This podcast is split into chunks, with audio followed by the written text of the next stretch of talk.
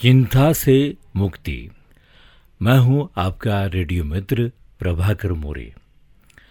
हम सभी अपने जीवन की दशा, दिशा सुधारना चाहते हैं। जीवन को संवारने की इस राह में कुछ अवरोध आ जाते हैं। इनमें से कुछ अवरोध किसी और के नहीं, अपितु स्वयं हमारे द्वारा निर्मित होते हैं। चिंता ऐसा ही एक अवरोध है। जीवन प्रबंधन की सबसे बड़ी मार्गदर्शिका गीता में चिंता को चिता की उपमा दी गई है। यानी चिंता की अग्नि में व्यक्ति जीवित रहते ही जलने लगता है। चिंता मनुष्य को वैसे ही खोखला कर देती है, जैसे लकड़ी को दीमक या कपड़े को कीड़ा। गीता में उल्लेखित है कि क्यों व्यर्थ की चिंता करते हो, किससे डरते हो? डर को त्याग दो। जब आत्मा न पैदा हो सकता है, न मर सकता है तो डरने की ज़रूरत नहीं है। गीता के इस जीवन सूत्र को प्रत्येक व्यक्ति को आत्मार्पित कर लेना चाहिए, क्योंकि चिंता केवल देह नहीं, अपितु आत्मा को भी अपार कष्ट पहुंचाती है। उस कष्ट से बचाव में गीता का ज्ञान बहुत ही लाभदायक है।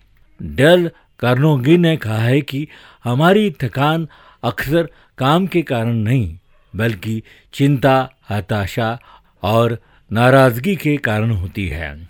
आज के समय में तनाव के कारण ही तरह तरह की बीमारियाँ मनुष्य को घेर रही है। आप चिंता से जितनी दूर होंगे, प्रसन्नता उतनी ही आपके निकट रहेगी।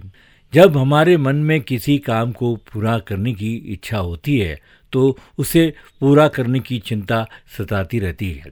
इसी चिंता में बनता हुआ कार्य भी प्राय बिगड़ जाता है। चिंता का त्याग करने के लिए सबसे पहले हमें उसके कारण को चिन्हित करना पड़ेगा। चिंता की वजह कोई विशेष घटना या कोई व्यक्ति विशेष भी हो सकता है। अपने तनाव का समाधान ढूँढने के लिए हमें अभिनव तरीके अपनाना होंगे। क्योंकि यदि हम ये पता लगाने में सफल हो जाए कि हमारी चिंता का क्या कारण है, तभी हम प्रभावी रूप से उसका समाधान निकालने में सक्षम हो पाएँगे। चिंता से मुक्ति की राह में छोटे छोटे कदम भी प्राय बड़ी राहत दिलाने का निमित्त बनते हैं। अब से ही आप चिंता को दूर करें। और चिंता से मुक्त होकर अपना जीवन व्यतीत करें।